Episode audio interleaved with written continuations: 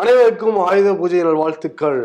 ஆமா வாழ்த்துக்களை சொல்லிக்கலாம். சொல்லிக்கிட்டு என்னடா உட்காந்து போ அதே இடத்துல உட்காந்து பண்றோம் நினைக்கிறீங்களா? இன்னைக்கு இம்பூர் ஷோ கிடையாது கமெண்ட் ஷோ ஆமா முன்னாடியே ரெக்கார்ட் பண்ணிட்டோம். அதனால நிறைய கேள்விகள் இருந்தது இல்ல. நிறைய கேள்விகள் வந்து நேத்தே அந்த இஸ்ரேல் ஹமாஸை பத்தி பேசினோம் தொடர்ச்சியா நிறைய கேள்விகள் இருந்துச்சு. ஒரே எல்லாம் சொன்னா அதை பத்தி பேசுற மாதிரி இருக்கும். அதனால சில கேள்வி இன்னைக்கு வந்து பேசலாம். அதை தாண்டி மத்திய அரசு பத்தி நிறைய பேர் கேள்வி கேட்டிருக்காங்க. ஒரு வாய்ப்பா பயன்படுத்திக்கிட்டு நிறைய கேள்விக்கு வந்து பதில் சொல்லிடலாம்.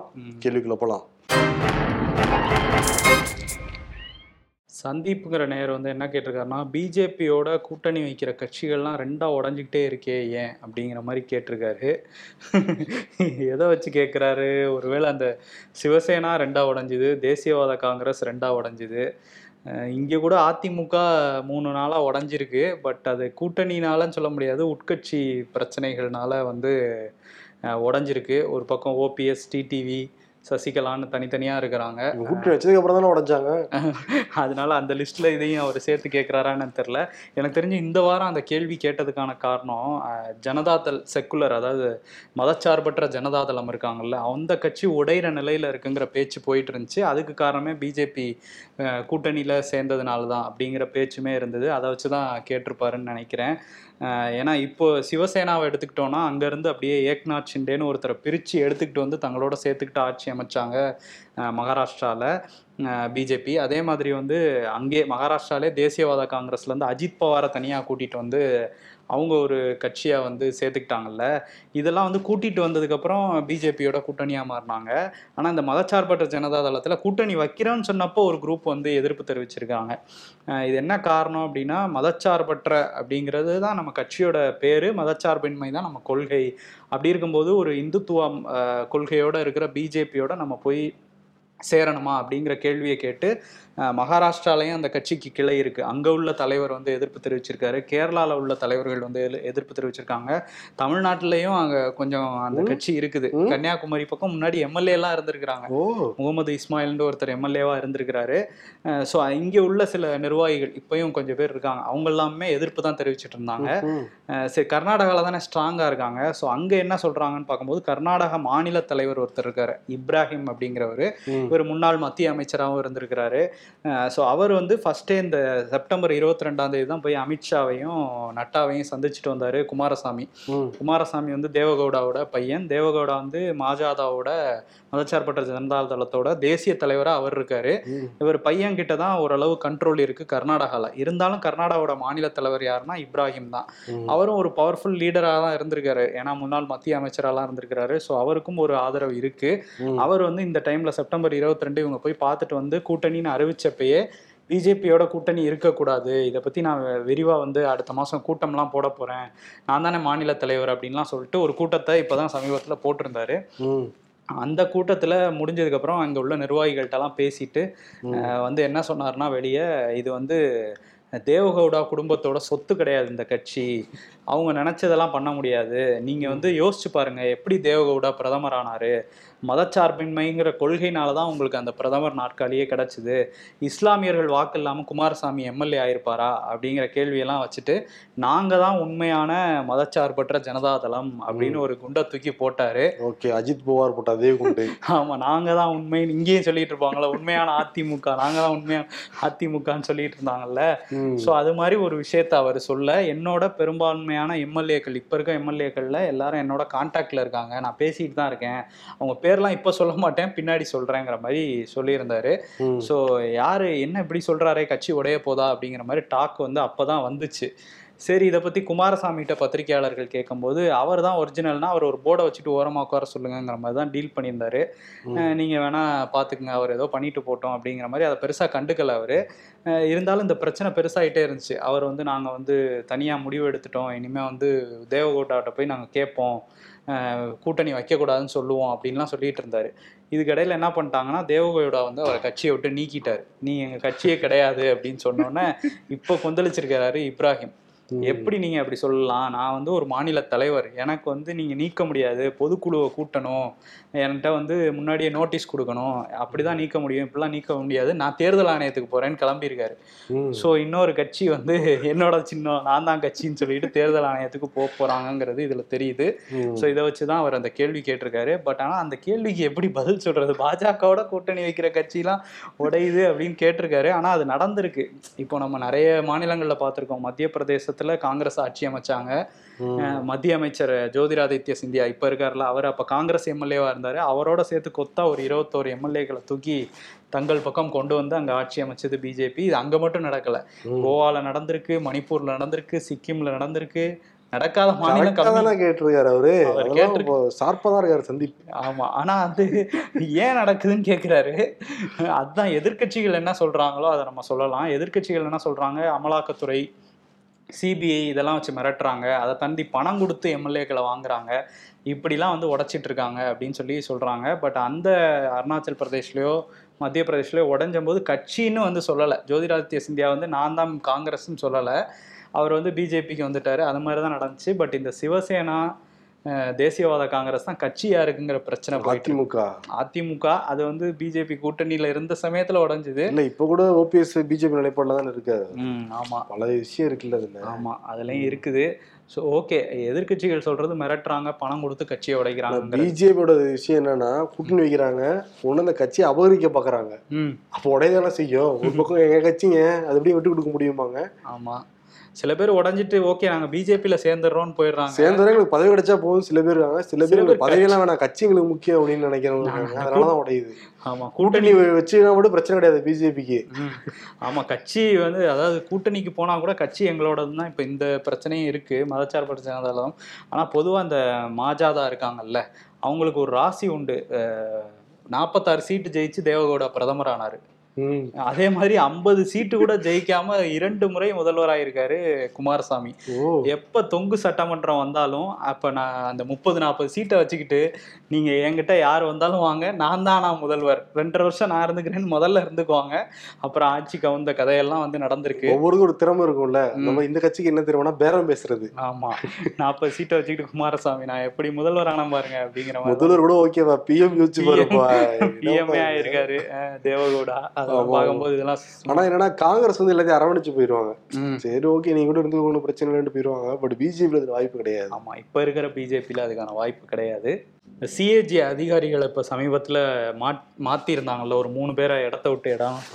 சரி இது மாத்தினதுக்கு என்ன காரணமா இருக்கும்? ஏன் இந்த அறிக்கை தான் காரணமா? அப்படிங்கிற மாதிரிலாம் கேள்வி கேட்டிருக்காரு மகேஷ்ங்கிற நேயர். அதே மாதிரி பொன்னுசாமி ராஜ் அப்படிங்கிற ஒரு நேயர் வந்து என்ன கேட்டிருக்காருன்னா சிஏஜி அறிக்கை பத்தி டீட்டெயிலாக பேசுங்க அப்படின்னு சொல்லியிருக்காரு. நம்ம முன்னாடியே வந்து கமெண்ட் ஷோல அதை பத்தி டீட்டெயிலாக பேசியிருக்கோம். ஷோலையுமே பேசியிருக்கோம். ஆமா ஷோலையும் பேசியிருக்கோம். சரி இப்போ வந்து அந்த இந்த கேள்விக்கு வருவோம். அந்த அறிக்கை தான் காரணமா இடம் மாற்றத்துக்கு அப்படிங்கிறது. முதல்ல அந்த அறிக்கையில என்ன சொல்லியிருந்தாங்கங்கிறது கொஞ்சம் பார்த்தா தான் அந்த இடம் மாற்றம் எல்லாத்தையும் தொடர்புபடுத்தி நம்ம பார்க்க முடியும். சிஏஜி அறிக்கை வந்து அந்த ஆகஸ்ட் மாதம் நாடாளுமன்ற கூட்டத்தொடர் முடிஞ்ச அன்னைக்கு வந்து மத்திய தணிக்கை குழு நாடாளுமன்றத்தில் தாக்கல் பண்ணியிருந்தாங்க. அதுக்கப்புறம் தான் வெளியே வந்துச்சு. அதில் என்ன இருக்குது அப்படிங்கிறத இவங்க மத்திய அரசுலேருந்து அதை வந்து பெருசாக அதை எடுத்துக்கல. யாரும் அதுக்கு ரெஸ்பாண்ட் பண்ணல அதெல்லாம் பண்ணல. இருந்தால் கூட எதிர்க்கட்சிகள். ரெஸ்பாண்ட் பண்ணிருக்காங்களே. ம். அறிக்கை கொடுத்தவங்க தூக்கியிருக்காங்கல்ல. அந்த ரெஸ்பான்ஸ் அது அது இருக்கட்டும் ஒரு பக்கம். இந்த மாதிரி கே கேட்கும் போது அதெல்லாம் ஒன்றும் பிரச்சனை இல்லை. சரியா தான் இருக்கு. அந்த மாதிரி தானே சொல்லிட்டு இருந்தாங்க. பெருசா கரெக்டான பதில் அவங்க கிட்ட இருந்து வரல மத்திய அரசு தரப்புல இருந்து. அஹ் ஆனா காங்கிரஸ் திமுக ஆம் ஆத்மி இவங்கெல்லாம் என்ன பண்ணாங்கன்னா ஏழு புள்ளி அஞ்சு லட்சம் கோடி ஊழல் பண்ணிட்டாங்க. மத்திய அரசு இதுக்கு மோடி வந்து பதில் சொல்லியே ஆகணும்னு சொல்லிட்டு இது ஒரு பெரிய பிரச்சாரமாக எல்லா பக்கமும் பேசிகிட்டு இருந்தாங்க. அதுவும் இங்கே இருக்கிற ஒரு முதல்வர் ஸ்டாலின் வந்து அதை பெருசாக பேசிகிட்டே இருந்தார். ஏழு புள்ளி அஞ்சு லட்சம் கோடி கோடின்ட்டு. மற்றவங்க சைலண்ட் ஆனவங்களோட இவங்க பேசிகிட்டே இருந்தாங்க. சரி அந்த அறிக்கையில் என்ன சொல்லியிருந்தாங்கன்னா ரெண்டு முறைகேடு வந்து ரொம்ப முக்கியமான முறைகேடாக பார்த்தோம். ஒன்று வந்து ஆயுஷ்மான் பாரத் இன்னொன்று வந்து பாரத் மாலா திட்டம். இந்த பாரத் மாலா திட்டத்தில் வந்து சாலை நெடுஞ்சாலை போடுறோம் அப்படின்னு சொல்லிட்டு துவாரகா நெடுஞ்சாலைன்னு சொல்லிட்டு ஹரியானாவில் வந்து அந்த குருகிராம் அந்த பகுதியாக போகக்கூடிய ஒரு எட்டு வழி சாலையை தான் போட ஆரம்பிச்சிருந்தாங்க மத்திய நெடுஞ்சாலைத்துறை. இதில் வந்து ஒரு கிலோமீட்டர் சாலை போடுறதுக்கு பதினெட்டு புள்ளி ரெண்டு கோடி வந்து அலாட் பண்ணியிருந்தாங்க ஒரு கிலோமீட்டருக்கு. ஆனால் வந்து செலவு பண்ணது என்னமோ ஒரு கிலோமீட்டருக்கு இரநூத்தம்பது கோடி ரூபாய் செலவு பண்ணியிருந்தாங்க. மட்டுமே. இரநூத்தம்பது கோடி மட்டுமே வந்து செலவு பண்ணியிருந்தாங்க.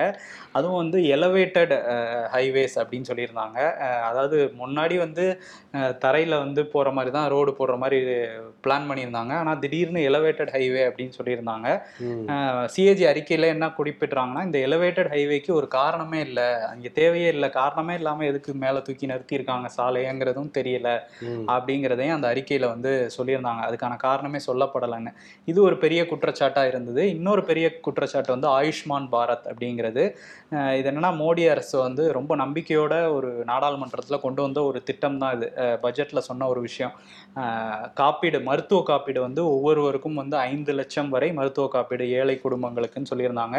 இது வந்து அந்த ரெண்டாயிரத்தி ஆறு பதினொன்று பீரியடில் கலைஞர் காப்பீட்டு திட்டம்னு இங்கே கொண்டு வந்ததோட ஜெராக்ஸ் தான் சொல்லிட்டு திமுக வந்து சொல்லிட்டு இருந்தாங்க. ஸோ இந்த திட்டத்தில் வந்து முறைகேடு நடந்திருக்கு அப்படிங்கிறதையும் வந்து சிஏஜி அறிக்கை காட்டுச்சு. அதில் என்ன சொல்லியிருந்தாங்கன்னா ஆயுஷ்மான் பாரத் திட்டத்துக்காக இருபத்தி நாலு கோடி அளவில் கார்டு அட்டைகள் வந்து ஆதார் மாதிரி ஆயுஷ்மான் பாரத் அட்டைன்னு ஒன்று அடித்து வச்சுருந்துருக்குறாங்க. இதை வந்து ஒவ்வொருத்தருக்கும் கொடுத்துட்டு நீங்கள் உங்கள் செல்ஃபோன் நம்பரோட லிங்க் பண்ணிக்கங்க அப்படின்னு சொல்லியிருக்காங்க. அதில் என்னென்னா ஏழு புள்ளி அஞ்சு லட்சம் நம்பர் கார்டில் வந்து ஒரே நம்பர் தான் இருந்திருக்கு. ஒன்பது ஒன்பது ஒன்பது ஒன்பதுன்னு சொல்லிட்டு ஒரே நம்பரை வச்சு ஏழு புள்ளி அஞ்சு லட்சம் கோடி கார்டுக்கு வந்து லிங்க் பண்ணியிருக்காங்க ஏழு புள்ளி அஞ்சு லட்சம் அஞ்சு லட்சம். ஏன்னா ஒவ்வொரு ஒரு கார்டுக்கு அஞ்சு லட்சம் தானே அந்த காப்பீடு. ஆமா. அப்போ போட்டுக்கோங்க. இன்ட்டு போட்டுக்குங்க. அதுக்கு காப்பீடும் கொடுத்துருக்காங்க. இந்த ஏழு புள்ளி அஞ்சு லட்சம் கார்டுக்கு காப்பீடும் வாங்கியிருக்காங்க. ஒரே நம்பர் அதுக்கு தானே வாங்குறது. அதுக்கு தானே அடிக்கிறது. கார்டு ஒரே நம்பர் லிங்க் பண்றது.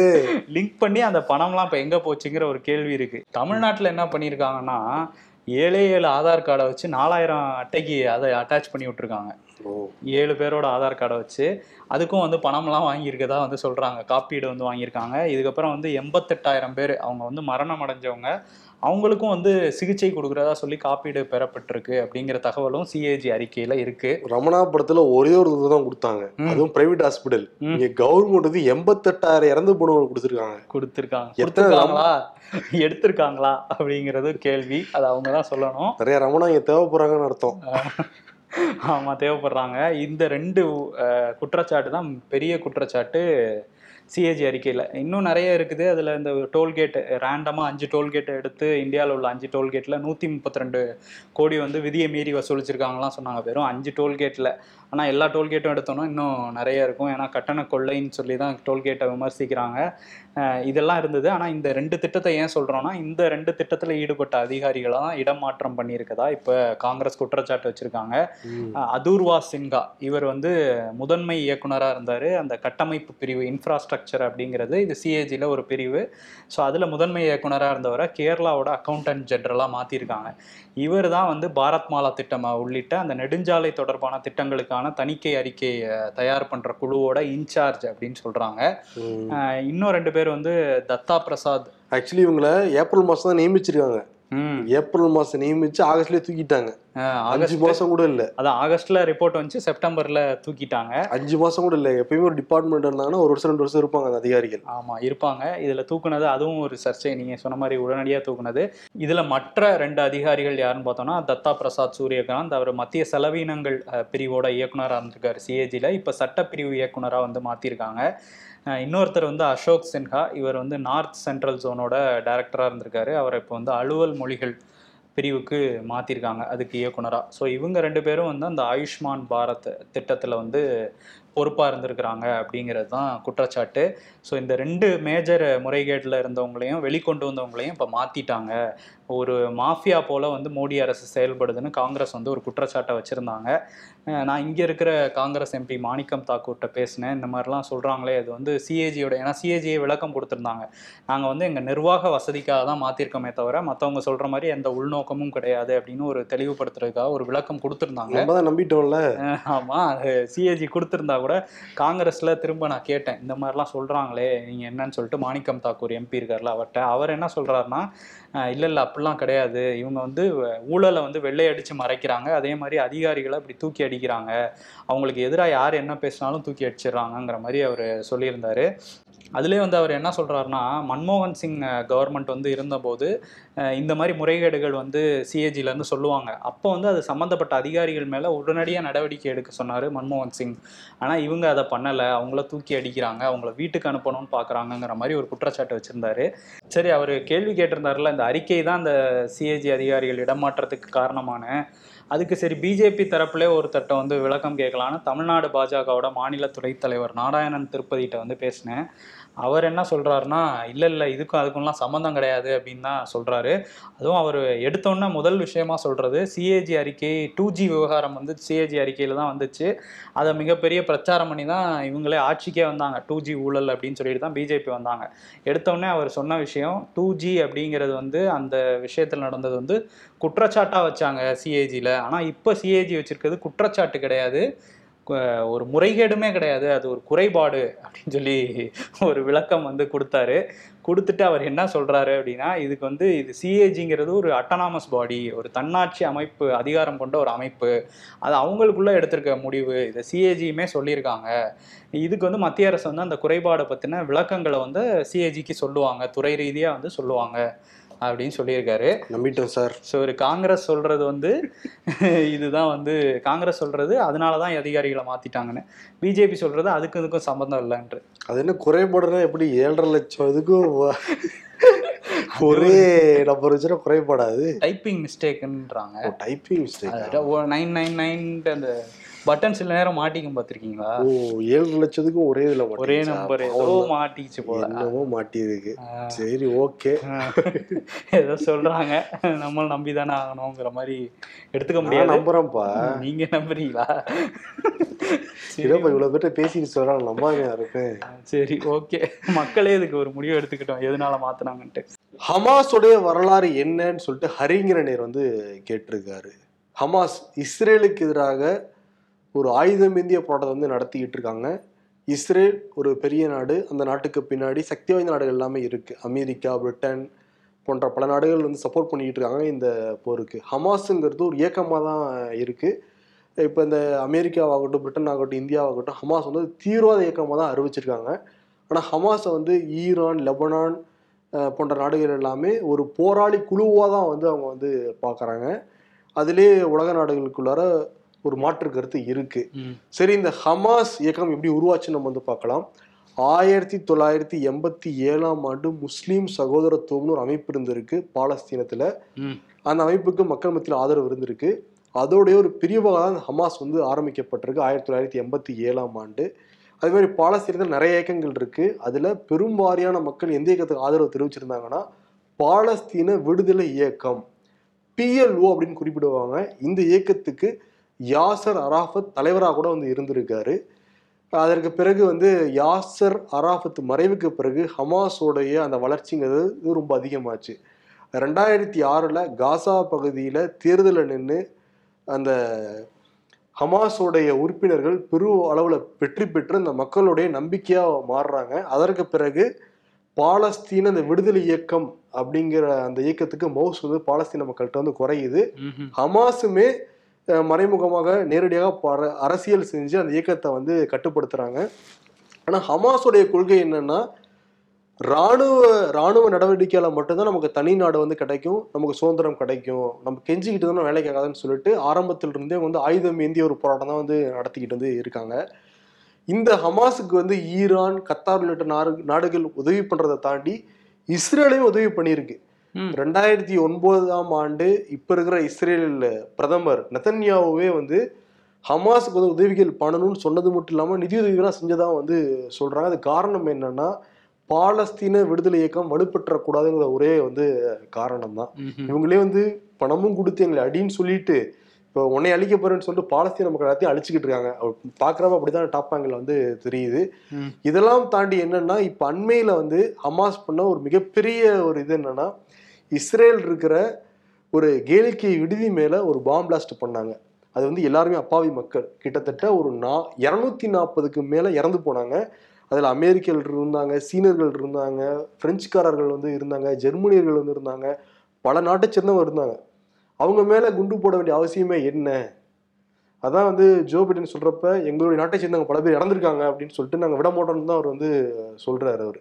இதுதான் ஹமாஸ் ஆரம்பத்துல ஒரு இயக்கமா ஒரு இயக்கத்தோடைய ஒரு கிளை பிரிவா ஆரம்பிச்சு மெல்ல மெல்ல வளர்ந்து வந்து எல்லா இயக்கத்தையும் கட்டுப்படுத்திட்டு நாங்க தான் வந்து விடுதலை வாங்கி தர போறோம்னு சொல்லிட்டு ஆயுதம் இருந்ததுனால தான் இவ்வளவு பெரிய ஒரு வார் வந்து அங்க வந்து நடந்துகிட்டு இருக்கு.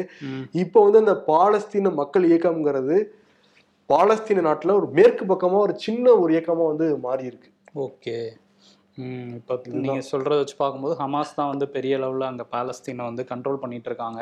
அதுவும் அந்த காசா பகுதியில ஹமாஸ் தான் வந்து அவங்க கை தான் ஓங்கி இருக்கு. ஆனா இப்ப கூட என்னன்னா காசா பகுதியில் இருக்க மக்களுக்கு பெருமளவுல சப்போர்ட் பண்ணல ஹமாஸுக்கு. என்னன்னா இப்போ வந்து என்ன சொல்றாங்க பல நாடுகள் என்ன குறிப்பிடுறாங்கன்னா மக்கள் ஆதரவு இந்த காசாக்கு இருக்கு அப்படின்னு சொல்றாங்கல்ல.